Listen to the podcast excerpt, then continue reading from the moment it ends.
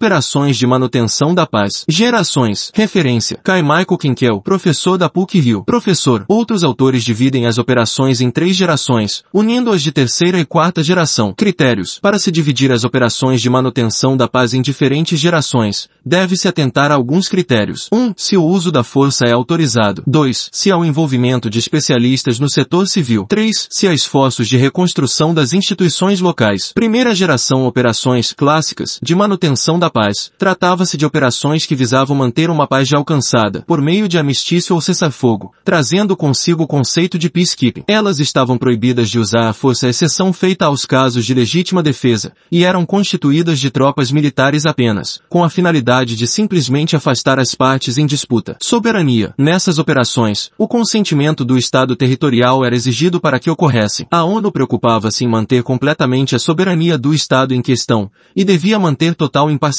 quanto às partes do conflito. Previsão na Carta à ONU. Eram autorizadas com base no capítulo 6º da Carta da ONU, solução pacífica de controvérsias, ou nos poderes gerais da AGNU, presentes nos artigos 10 e 11 da Carta da ONU. Artigo 98 da Carta da ONU permitia a atribuição de funções ao secretário-geral da ONU para implementar operações de manutenção de paz. Capítulo 6º. Solução pacífica de controvérsias. Artigo 36. 1. O Conselho de Segurança poderá, em qualquer fase de uma controvérsia da natureza a que se refere o artigo 33, ou de uma situação de natureza semelhante, recomendar procedimentos ou métodos de solução apropriados. 2. O Conselho de Segurança deverá tomar em consideração quaisquer procedimentos para a solução de uma controvérsia que já tenham sido adotados pelas partes. Artigo 37. 2. O Conselho de Segurança, caso julgue que a continuação dessa controvérsia poderá realmente constituir uma ameaça à manutenção da paz e da segurança internacionais, decidirá sobre a conveniência de agir de acordo com o artigo 36 ou recomendar as condições que lhe parecerem apropriadas à sua solução. Artigo 10. A Assembleia Geral poderá discutir quaisquer questões ou assuntos que estiverem dentro das finalidades da presente Carta ou que se relacionarem com as atribuições e funções de qualquer dos órgãos nela previstos, e, com exceção do estipulado no artigo 12, poderá fazer recomendações aos membros das Nações Unidas ou ao Conselho de Segurança ou a este e aqueles, conjuntamente, com referência a qualquer daquelas questões ou assuntos. Artigo 11. 1. A Assembleia Geral poderá considerar os princípios gerais de cooperação na manutenção da paz e da segurança internacionais, inclusive os princípios que disponham sobre o desarmamento e a regulamentação de armamentos, e poderá fazer recomendações relativas a tais princípios aos membros ou ao Conselho de Segurança, ou a este e aqueles conjuntamente. 2. A Assembleia Geral poderá discutir quaisquer questões relativas à manutenção da paz e da segurança internacionais, que a ela forem submetidas por qualquer membro das Nações Unidas, ou pelo Conselho de Segurança, ou por um Estado que não seja membro das Nações Unidas, e poderá fazer recomendações relativas a quaisquer destas questões ao Estado ou Estados interessados, ou ao Conselho de Segurança ou a ambos. Qualquer destas questões, para cuja solução for necessária uma ação, será submetida ao Conselho de Segurança pela Assembleia Geral, antes ou depois da discussão. 3. A Assembleia Geral poderá solicitar a atenção do Conselho de Segurança para situações que possam constituir ameaça à paz e à segurança internacionais. 4. As atribuições da Assembleia Geral enumeradas neste artigo não limitarão a finalidade geral do artigo 10. Artigo 98. O secretário-geral atuará neste caráter em todas as reuniões da Assembleia Geral,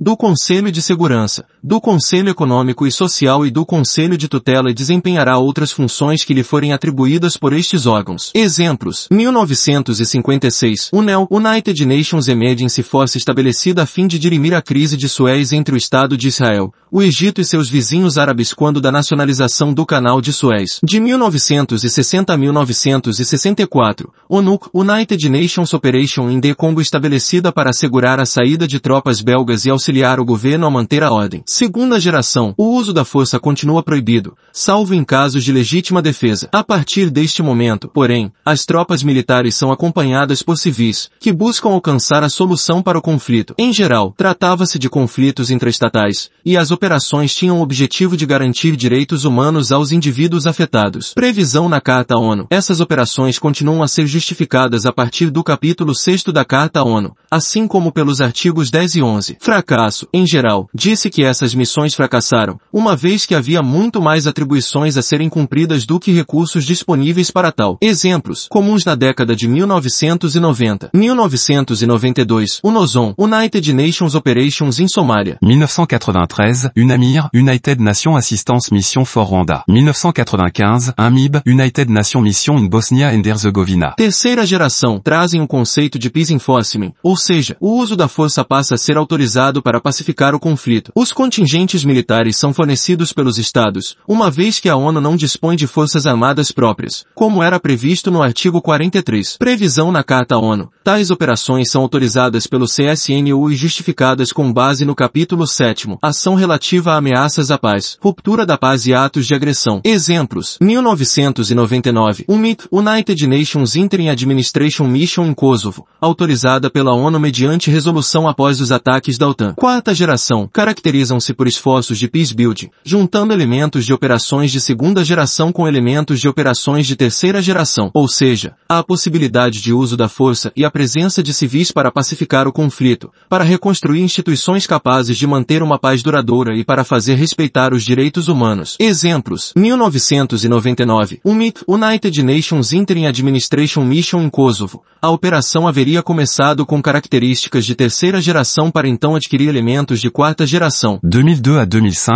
UNMISET, United Nations Mission of Support in East Timor. 2004 a 2017, MINUSTAH, United Nations Stabilization Mission in Haiti.